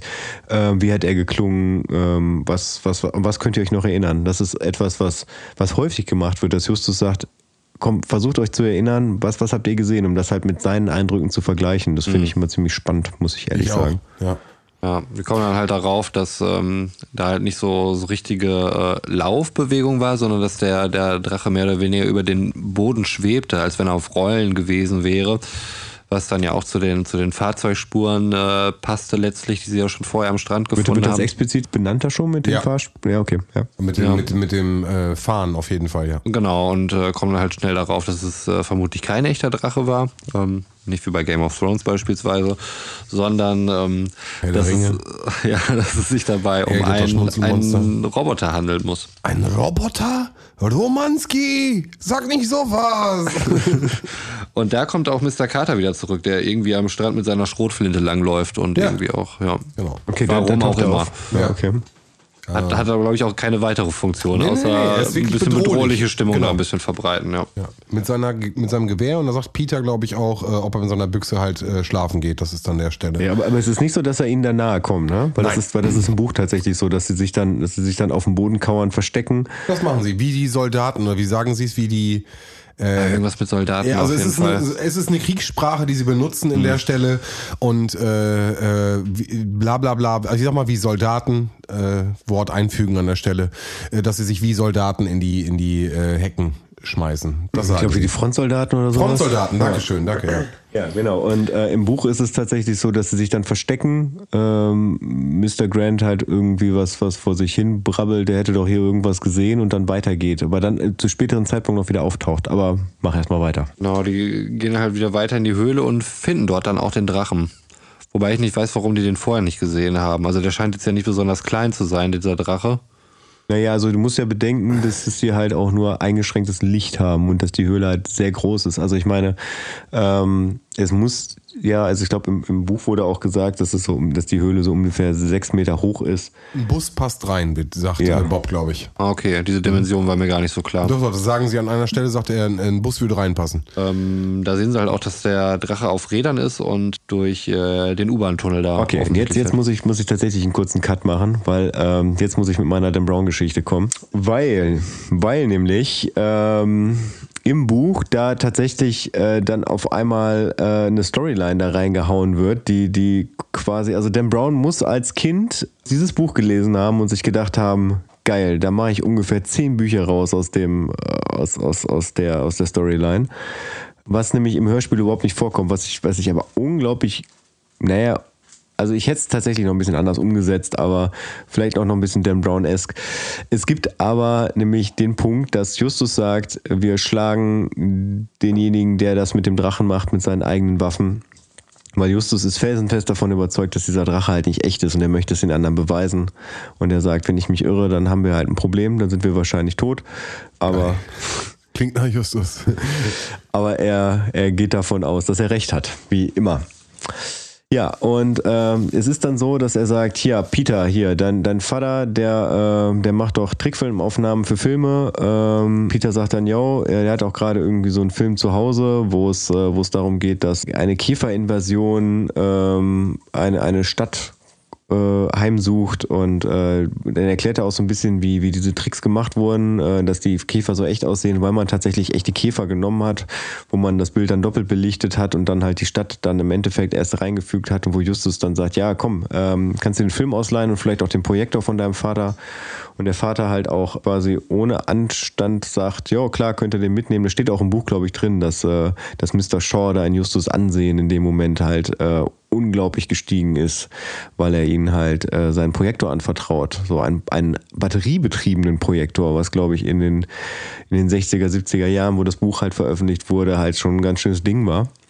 Und dann teilen sie sich nämlich auf. Und zwar Peter hat die Aufgabe, mit dem Projektor draußen vor der Höhle zu warten und bei dem Codewort Hilfe den Film abzuspielen.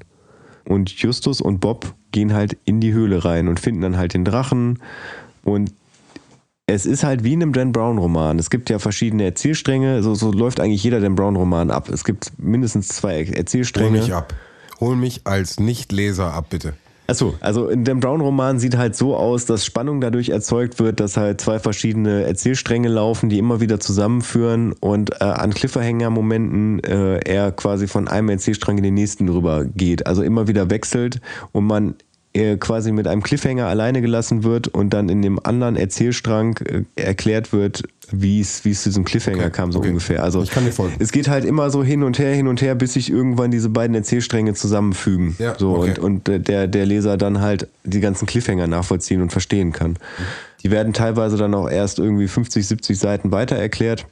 Und da ist es dann so, dass es halt immer diesen, diesen Erzählstrang. Peter wartet am Strand beziehungsweise am Anfang der Höhle äh, und halt diesen Erzählstrang. Justus und Bob sind in der Höhle, sehen den Drachen und machen das, was im Hörspiel passiert. Und Peter äh, hat dann zum Beispiel dieses Problem, dass er nicht nur mit dem Projektor draußen wartet, sondern dass auf einmal Mr. Carter auftaucht. So und er halt mucksmäuschen still sein muss, weil er will nicht von Mr. Carter äh, gefunden werden, weil der halt mit seiner Schrotflinte da rumläuft. Er aber so treu doof wie er ist, sagt, ich habe hier eine Aufgabe, die muss ich halt erledigen und ich kann jetzt nicht einfach weglaufen, weil es ist wichtig, dass ich halt im Zweifel des Falles den Projektor anmache. Das geht dann halt so hin und her und ähm, jetzt würde ich erstmal wieder Roman ein bisschen weiter erzählen lassen und werde dann gleich zu späterer Stelle nochmal sagen, welchen Dan Brown Move ich da ziemlich nice fand. Okay. Danke, Götz. Weiter mit Roman. Also, sie haben ja den, den Drachen jetzt gefunden und äh, auch festgestellt, dass er eben sich auf diesen U-Bahn-Tracks dann da irgendwie fortbewegt und äh, dann auch gesehen, dass der Drache Scheinwerfer statt Augen hat. Ähm, was aber sonst eigentlich keine weitere Rolle gespielt hat vorher. Ne? Also es hat jetzt keiner irgendwie gesagt, dass der Drache leuchtende Augen oder sonst irgendwas gehabt hätte. Ne? Nee, also es ist schon so, ich glaube im Hörspiel war das auch, dass auf einmal alles im gleißenden Licht war und dass sie halt geblendet waren und dadurch... War in der Höhle, glaube ich. Ja.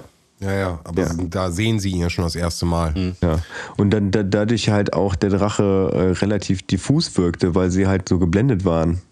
Und äh, das halt auch so diesen Anschein machte, dass die Augen halt leuchtendes Feuer sind. Also das war schon eine Effekthascherei tatsächlich. Okay. Ähm, sie steigen dann in den Drachen rein und ähm, der Drache ist auch ein Mini-U-Boot. Stellen sie dann fest. Krass, ne? Ist das krass? Das ist mega krass. Super krass. Ja, also ist cool. Wegen dem Definitiv. Periskop. Periskop, genau. Und äh, dann merken sie auch, dass äh, in dem Drachen wohl Hunde sind, weil die hören Hundegeräusche. Also irgendwie so äh, leises Bellen und so weiter und äh, irgend so ein Gejaule und so. Und ähm, dann finden sie dort auch die Hunde. Ähm, wobei mir erst nicht ganz klar war, ähm, dass es um mehrere Hunde ging, sondern Fünf ich dachte, Stück. Ja, fünf Stück plus Rover. Okay. Ich hatte immer nur von dem. Okay. Also, Nee, weil, weil Mr. Allen hat ja der Polizei nicht mitgeteilt, dass sein Hund weg ist. ah, krass, du bist richtig. Du bist Sherlock, Alter. Merkst du, ne? Genau, deswegen sind sechs. Und äh, im Hörspiel lassen die die Hunde auch nicht direkt frei, oder? Nein. Genau, das, macht, das machen die nämlich dann im Buch und da ist dann dieser Dan Brown-Moment, wo ich mir denke, das wäre cooler, wenn man es andersrum gemacht hätte, weil die lassen halt die Hunde frei, aber nicht einfach so, sondern Justus hat halt kleine Zettel vorgefertigt, weil er sowas schon gedacht hat äh, und sagt den Hunden halt, geht zu eurem Besitzer nach Hause und auf Ja. den Zetteln steht dann halt drauf irgendwie, die drei Fragezeichen haben eure Hunde gefunden, bla bla bla. Marketing. Ja, genau, Marketing, da ging es ja quasi am Anfang des Buchs schon drum und dann laufen die Hunde halt Guerilla-Marketing. Mega, Alter. und dann laufen die Hunde aus der Höhle raus. Äh, Und dann wird nämlich zu Peter rüber geswitcht, der natürlich nicht weiß, dass da die Hunde sind. Und auf einmal kommen halt irgendwelche Bestien aus der Höhle. Und da hätte ich es cooler gefunden, hätte man es andersrum gemacht. Also, dass man erst quasi Peters Erzählstrang hat und dann halt mit diesem, da kommen Bestien auf ihn zu alleine gelassen wird und dann halt im nächsten Erzählstrang irgendwie erklärt wird, wie kam es dazu. Ähm, Mr. Carter wird übrigens auch von den Hunden überrascht und zwar so sehr, dass er halt nach hinten überfällt und sich den Kopf stößt und halt ohnmächtig ist. Okay. Krass. Ja. Es ist das zweite Mal im Buch, dass, dass da jemand ohnmächtig ist. Erst war es ja Justus, als er die Treppe runtergefallen ist. Das wird in den Hörspielen halt immer so ein bisschen untergraben. Es kommt erst zu späteren Zeitpunkten und wenn, dann ist immer Bob ohnmächtig. Aber da kommen wir noch zu. So, ähm, ich habe mich gefragt, wie, wie lange diese Hunde jetzt da wohl schon drinne sind und ähm, kam da immer jemand zurück, um die zu füttern? Das wird so nicht ganz klar, ne? Also die müssen ja alles vollgekackt haben auch und, ähm, Nee, nee, die waren ja ruhig gestellt. und dann ist das Verdauungssystem auch nicht. ausgestellt. Das ist einfach wie eingefroren. Okay, Ja. das wusste ich nicht. Danke für Nee, diesen medizinischen Problem. Input hier von ja, der Seite. Bring ich dir mit. Ich muss auch dazu sagen, dass im, im Hörspiel halt nie wirklich klar wird, warum die Hunde da überhaupt sind. Doch. Ja, dann äh, erzähl mir Äh, mal und dann es erzähle ich dir, warum gesagt- sie wirklich da sind. Im Hörspiel wird gesagt, dass sie ähm, die Recherchen von den Bankraub, wo es ja jetzt gleich auch drum gehen wird, äh, im Endeffekt äh, gesteuert hätten und deswegen mussten die aus dem Weg geräumt werden. Und deswegen wurden sie von der Gruppe in den Raum gesperrt. Du Genau, guckst ganz komisch. Das, das, das, das findet ihr nicht ein bisschen dünn irgendwie, die Erklärung? ja, ja, klar ist sie dünn, aber Naja, ich meine, wir, wir reden hier über die drei Fragezeichen. Also, Also, Miss- Mr. Shelby hat, hat quasi ein total ausgefuchstes System gebaut, um, äh, um das Tor zum Meer zu öffnen und zu schließen. Weil er, der Drache fährt ja nicht aus der Höhle raus, äh, die, die offen da einfach äh, zu sehen ist, sondern das ist eine, eine etwas äh, weiter links oder rechts gelegene Höhle, die halt über einen Mechanismus auf- und zugemacht werden kann, wo halt eine, eine Kulissenfelswand vor ist, dass man halt von außen denkt, äh, das wäre einfach die schroffe Felswand und da kann man nicht rein. Und ja, da hat er halt einen Mechanismus dran gebaut und dieser Mechanismus öffnet und schließt sich über eine Frequenz, die für das menschliche Ohr nicht hörbar ist. Und diese Frequenz können aber leider Hunde sehr gut hören. Das ist nämlich quasi die Frequenz, mit, die sie von einer Hundepfeife kennen, mit der sie dann angelockt werden. Und das Problem war nämlich, dass jedes Mal, wenn er dieses Tor auf und zu gemacht hat, äh, dass die Hunde davon angetriggert wurden und dann halt alle runtergelaufen sind zum Strand. Ja, also wir haben ja, Sven hat ja schon gespoilert, es geht um einen, es geht nicht nur um Mr. Shelby, sondern da spielen auch noch zwei andere äh, Schergen eine Rolle, zwei Kriminelle, die quasi für kriminelle Machenschaften angeheuert wurden, die, äh, die dann. Die Taucher im Endeffekt. Genau, die Taucher, genau, die, die haben wir ja schon kennengelernt, stimmt. Und die ähm, sagen dann, ja, bring die Hunde doch um, aber Shelby bringt das eigentlich nicht, äh, nicht eigentlich, Shelby bringt das nicht übers Herz, sondern stellt sie dann ruhig und packt sie dann halt in den Drachen rein. Damit sie halt nicht dauernd, äh, wenn die Hundepfeife gepfiffen wird, halt wieder runterkommen und die anderen beiden irgendwann doch auf die Idee kommen, sie umzubringen. Okay, das wird hier wirklich nicht klar. Also da war halt Nee, einfach das wird die, einfach auch nicht erklärt. Fleisch. Aber ich finde, ja genau, ich finde halt die, finde das smarter irgendwie. Und ich, Klar. Ja. Absolut, ja. Ähm, wo ich hier gerade euch Superdetektive dabei habe. Ich äh, kriege letzter Zeit irgendwelche Spam-Mails, wo ich nicht verstehe, was die von mir möchten. Ich lese mal kurz raus vor.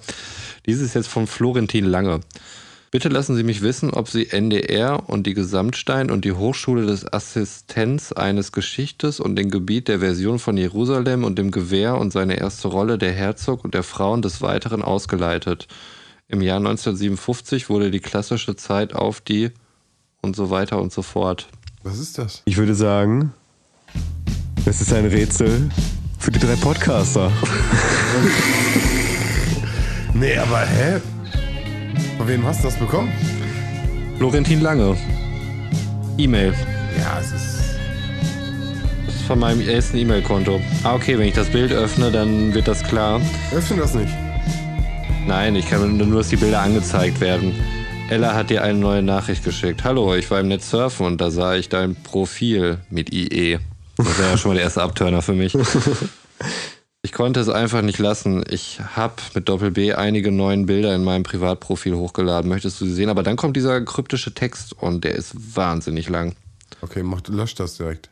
Ich lösche sowas direkt immer. Okay, das, Naja, äh, damit haben die drei Podcaster diesen Fall gelöst. Ja. Es geht, mal wieder um, es geht mal wieder um Sex. Äh, genau. Also die Hunde sind da drinne, ja. Ähm, hatte ich mich auch erst gefragt, warum sind die Hunde da drinne? Ähm, Im Hörspiel wurde es dann einfach nur erklärt, äh, die hätten da gestört für etwas, was äh, gleich dann noch kommt oder den, den Akt, den sie da ausführen möchten, weil die Hunde da wohl häufig am Strand rumgelaufen sind und die würden dann halt immer rumbellen und so, wenn sie da rumlaufen und da irgendwelche Leute sehen. Das war halt die, Das die Hörspielerklärung. So, Das ne? fand ich jetzt auch erstmal plausibel.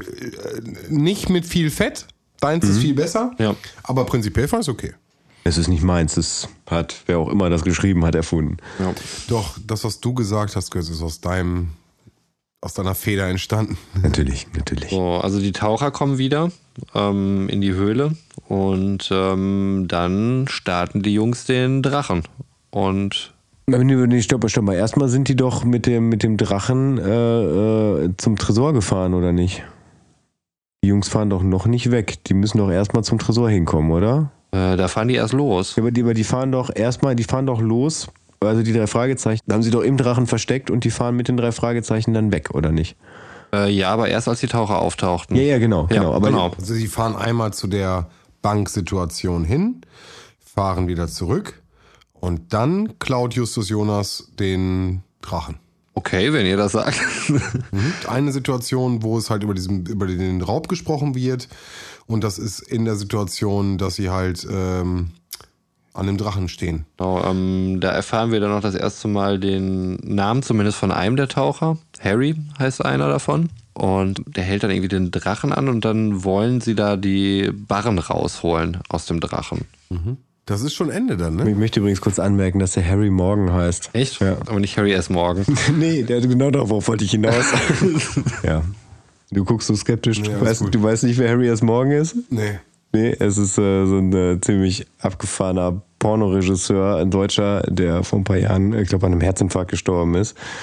Ähm, da gab es mal so eine, so eine charmante äh, Folge, ich glaube, das war MTV Home, ähm, wo Joko als Assistent arbeiten musste und da hat er dann als Assistent von Vivian Schmidt, korrekt? Ja, von Vivian Schmidt gearbeitet. Die kenn ich. Ja.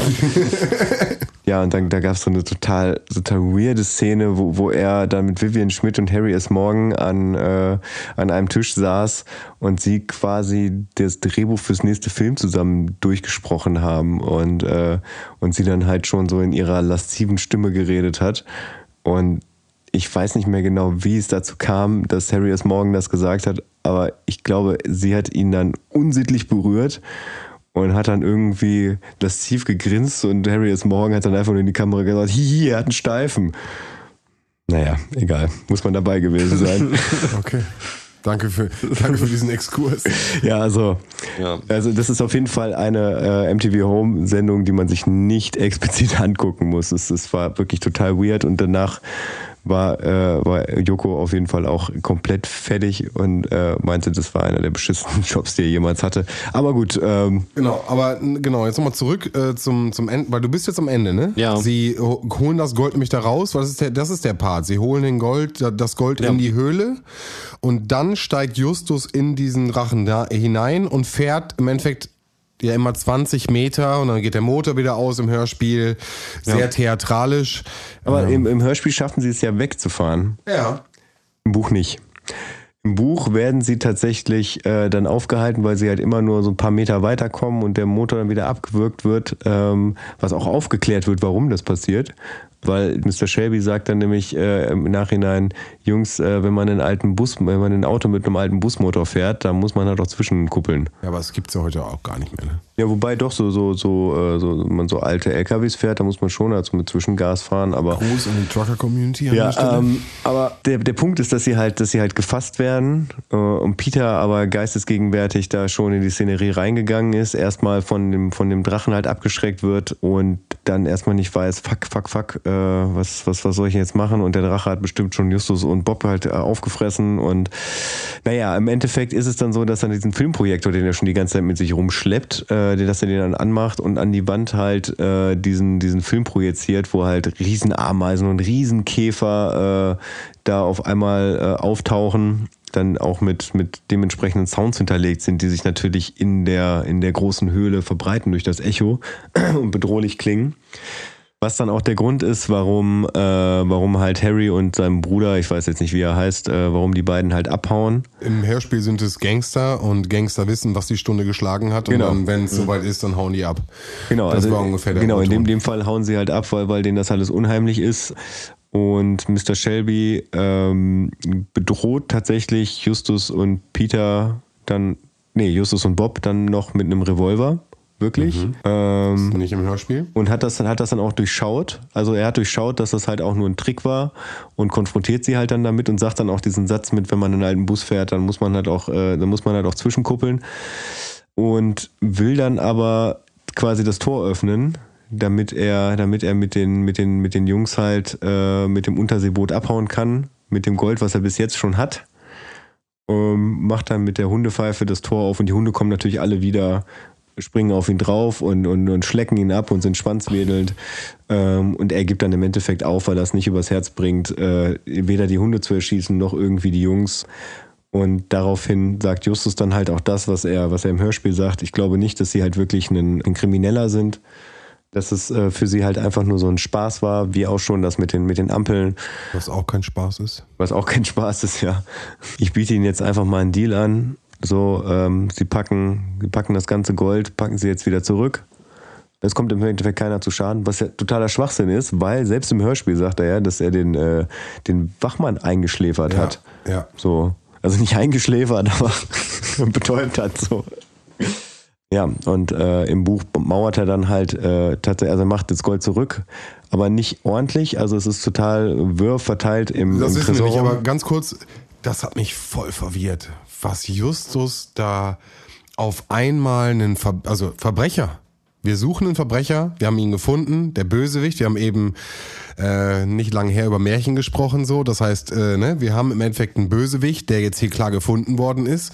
Und äh, nennen wir noch eine Folge, wo Justus mit dem Täter einen Deal eingeht. Ich gucke Götz an. War das hier nicht mit dem, mit dem Inder? Naja, nein, nein, nein, da ist der Fluch gebrochen. Ja, aber prinzipiell hat der Inder ja augenscheinlich jemanden umgebracht. Äh, ich überlege gerade in bei Fick, ey, und echt von Roman, ne? Das ist natürlich, das, Ja. das ist ein Dolch, das ist ein Dolch in meinem Rücken. Ja. Ja, vielleicht, vielleicht hast du recht. Aber so offensichtlich fand ich es sehr krass. Also jetzt im Nachhinein nochmal. Ich weiß nicht, wie ich es damals gehört habe, aber heute dachte ich so, nee, echt? Das hat er gemacht? Nee. Also so. Bei, dem, bei, dem, bei dem Fluch des Rubins konnte ich es mehr, fühle ich jetzt, wo du mich drauf ansprichst, danke Roman an der Stelle, äh, äh, habe ich mehr das Gefühl, ich konnte das mehr nachvollziehen. Für mich war es nicht nachvollziehbar, warum er den gehen lässt. Das konnte ich nicht nachvollziehen, heute nicht. Und ich, also ja, Fluch des Rubins, nennt mir noch eine. Ihr Noobs, nein. nein, aber mir fällt's, also sonst würde ich sagen, sind alle Leute, die böse sind, werden gestellt. Naja, also ich, Und bei Fluch des Rubins ist natürlich auch nicht äh, unbedingt der Rubinträger der Bösewicht, auch wenn er jemanden getötet hat in der Folge. Anscheinend, wir wissen es nicht. Er hat rote Farbe an seinem Schwert. Und wir wissen es nicht. rote Farbe. Ja, ja. Ja, ja, du. Aber na gut, okay, das lasse ich mal so. Einfach, das äh, ist mir heute auf jeden Fall aufgefallen. Ich fand äh, eine Kleinigkeit noch bemerkenswert und äh, zwar sind sie ja irgendwie mit dem Drachen ja auch gegen die Wand gefahren, Ja. weil er nicht mehr bremsen konnte. Ähm, trotzdem war in dem Moment, als er gegen die Wand gefahren ist, äh, quietschende Reifen danke, zu hören. Danke, danke, Darauf wollte ich nämlich hinaus. Weißt du, ich mache Auf mir, Sand. Ich mache Auf Sand. ich mach mir tagelang Gedanken über Sounddesign von der dritten Folge, wie ich irgendwie darstellen kann, dass, ein- dass ein LKW mit quietschenden Reifen losfährt äh, und äh, dass, dass, äh, dass irgendwie eine Verfolgungsjagd mit quietschenden Reifen stattfindet, weißt du, und dann, dann, dann, dann höre ich das und denke mir, ey, die sagen, sie können nicht bremsen, sie können nicht bremsen und dann fahren sie gegen die Wand und dann hört man ein Bremsgeräusch. Nee. Das ist richtig an, abgewidert, ey. Richtig angewidert, ey. Und das habe ich echt gehört. Nee, da hatte ich, hatte ich kurz Zeit keinen Bock mehr. Aber ja. Hatte ich auch gar nicht mehr so auf dem Schirm, dass das da war. Nein, hatte ich, hatte ich auch nicht, habe ich aber auch gehört. Aber ähm, geht es euch nicht genauso, dass ihr, ich meine, die sind auf Sand, ne? Dürft nicht vergessen, wir fahren auf Sand. Ja. Wo kommen die Quietschgeräusche her? Also es gibt keinen Stein, auf dem Gummi äh, reiben doch, könnte. Doch, also es ist halt äh, so, so stark wurde gebremst, dass halt äh, so eine Naja. Hitze entstanden ist, dass der Sand verglast ist und äh, Nichtsdestotrotz würde ich sagen, dass es für mich natürlich einen theatralischen Moment erzeugt, das Bremsen. ja. Ne? Ja. Und nochmal Props an das Hörspiel. Sehr gut vertont an der Stelle, Götz. Danke. Kann man an der Stelle ja, Ja. auch mal raushauen. Ja, lange Rede, kurzer Sinn. Äh, Mr. Shelby wird freigesprochen. Er bringt das Gold zurück. Ob er das in, in äh, ordnungsgemäß äh, ordentlich zurückstellt oder ein bisschen unordentlich. Äh, aber er bringt es zurück. Es geht sogar durch die Nachrichten beim Hörspiel. Das heißt, es wird da nochmal angesprochen, dass Ja. Shelby ähm, nicht als Täter dargestellt wird, sondern dass ungewiss ist, wer diesen äh, Goldraub, der so krass geplant war und so gut durchgeführt hätte werden können, nicht durchgeführt worden ist. Und ich, äh, für mich ist es ein Fall, der ähm, aus heutiger Sicht, glaube ich, nochmal ganz anders von mir beobachtet wurde, als ich den als Kind beobachtet habe. Ähm, ganz viele, wie ich eben schon sagte, ganz viele Assoziationen zu Hitchcock und zu verschiedenen anderen Sachen. Ähm, das Buch gibt nochmal ganz andere Informationen, finde ich total spannend, da auch nochmal reinzugucken. Also wir waren uns ja am Ende der letzten Folge, also beim sprechenden Totenkopf, einig, ähm, Eher eine schwächere Folge. eher eine schwächere Folge. Würdest du jetzt sagen, dass, dass, die- dass die Das mehr... hat mich, ja, ich, Ja? ja? Also ich bin mit einer schlechteren Note reingegangen und würde jetzt eine bessere Note geben heute aus der heutigen Sicht. Bin aber total gespannt. Und jetzt gucke ich direkt in Romans Richtung. Ähm, Ja, aber warte kurz, ich, ich würde das Ja, Ganze klar. noch mal ein bisschen abrappen, so, Rap, weil rap. an- anscheinend ist es bei jedem Boot, das war mir auch gar nicht mehr so in Erinnerung, so, dass sie am Ende nochmal mit Mr. Hitchcock konferieren. ach so, nee, das gibt's ja auch nicht. Ja aber, ja, ja, aber das war ja beim sprechenden Totenkopf auch so. Ich denke mal, das wird dann auch bei den, bei den anderen Folgen so sein. Ich werde sehen und hören Mhm. vor allem. Ähm, und da äh, er- erklären sie dann auch nochmal die ganzen Zusammenhänge. Und da ist es am Ende tatsächlich auch so, dass Mr. Hitchcock sagt, ja, dann könnte ich Mr. Shelby ja mal äh, einen Job für einen, für, für einen Trickingenieur beim, bei meinem neuen Film anbieten. Genau, wir bieten dem Täter auch nochmal einen ganz klassen Job an. Ja, Resozialisierung. Yay. Ja, oder Ah, so so, wie, ah! Ja. so wie, wie, wie Cancel Culture heutzutage funktioniert. Ähm, Leute, die gecancelt ja, werden, haben auf einmal stehen völlig in Lohn und Brot. und haben mehr Nachfrage als je zuvor. Ähm, Ja, Romännchen, wie sieht's aus? Ähm, Ja, also ich äh, war ja durch euch äh, irgendwie vorgewarnt, dass die irgendwie äh, nicht so dolle sein gut. soll und äh, nicht das gewohnt hohe Niveau halten kann. Ähm, fand ich jetzt nicht. Ähm, also ich fand an der Folge gut. Fangen wir mal mit dem Positiven an. Normale, Boah, 45 die Minuten war. Hat normale Standardlänge raus. ist natürlich ein Pluspunkt. Äh, wie ich auch schon erwähnt hatte, dass äh, Justus Jonas ein bisschen kritischer beäugt wurde, äh, fand ich gut. Das kam mir sehr entgegen. Schlecht fand ich allerdings, ähm, dass man so ziemlich am Anfang vom Hörspiel halt wirklich schon mit dem mit der Nase auf äh, Mr. Shelby gedrückt worden ist. Äh, ich fand, das war zu explizit. Ähm, da war eigentlich schon alles klar, äh, wer der Täter ist. Und ähm, die Auflösung, ähm, häufig waren die Rätsel ja schon, dass da irgendwelche smarten Momente dann dabei waren. Du hattest das ja eben schon aus dem Buch ein bisschen ausgeholt, dass es halt doch ein bisschen cleverer gelöst war und äh, Mr. Shelby sein ganzes Ingenieurswissen da ja mehr oder weniger angewandt hatte, also auch mit dieser Klappe und so weiter, was jetzt im Hörspiel überhaupt keine Rolle gespielt hatte. Hat mir jetzt nicht äh, noch weniger Spaß gemacht als irgendwelche anderen Folgen. Ich würde meine Standardwertung nehmen. Ähm, war die 367 oder was war das? Echt? Cool. Krass. Und gebe dann äh, eine 357 für die Folge. Also quasi genauso wie, äh, wie der sprechende Totenkopf? Mhm. Okay. Aber in dem Fall klingt es bei dir so positiv. Ja. Beim letzten Mal hast du so gesagt, Standardwertung minus 10. Punkt. Liegt aber daran, weil wir beide sehr negativ reingegangen sind. Ja. Weil, und muss ich ganz ehrlich sagen, ich, ich finde sie auch ziemlich, also ich, krass, ich würde mich bei dir anschließen. Ich finde sie wirklich genauso gut wie den sprechenden Totenkopf. Obwohl sie eigentlich aus meiner späteren Sicht, äh, der Sven vor vier Wochen, äh, hätte ich gesagt, ist schlechter. Ich finde sie wirklich nicht schlecht. Ja, wobei ich den sprechenden Totenkopf äh, Gut finde. gut finde. Ja. Ja. Beim sprechenden Totenkopf bin ich mit meinem Rating ja nochmal ein bisschen hochgegangen. Ihr konntet mich ja tatsächlich ein bisschen davon überzeugen, was die Vorzüge nein. war. Nein, nein, nein, nein. Das war, äh, das war der Fluch des Rubins. Echt? Ja. Bin ich da hochgegangen? Aber das ist okay, Roman. Ja, ich, ist äh, Das ist, auch für schön, mich. das ist deine Wertung. ich fühle mich trotzdem Ja. wohl damit, ja. Nein. Also ich, ich, ich sehe da jetzt keinen, keinen großen, für mich Nee, ist das ich kein finde die, dicker ich find die, Unterschied. ich find die nicht so schlecht, wie ich dachte. Und ich finde sie auf jeden Fall nicht so gut wie andere. Und nee, ich finde sie, ich find sie okay. In dem Sinne. In dem Sinne. Ja, Roman. Ja, er guckt mich so erwartungsvoll an. Ja. War wieder Bombe. Äh, gerne wieder. Top Ebayer. Weiter so.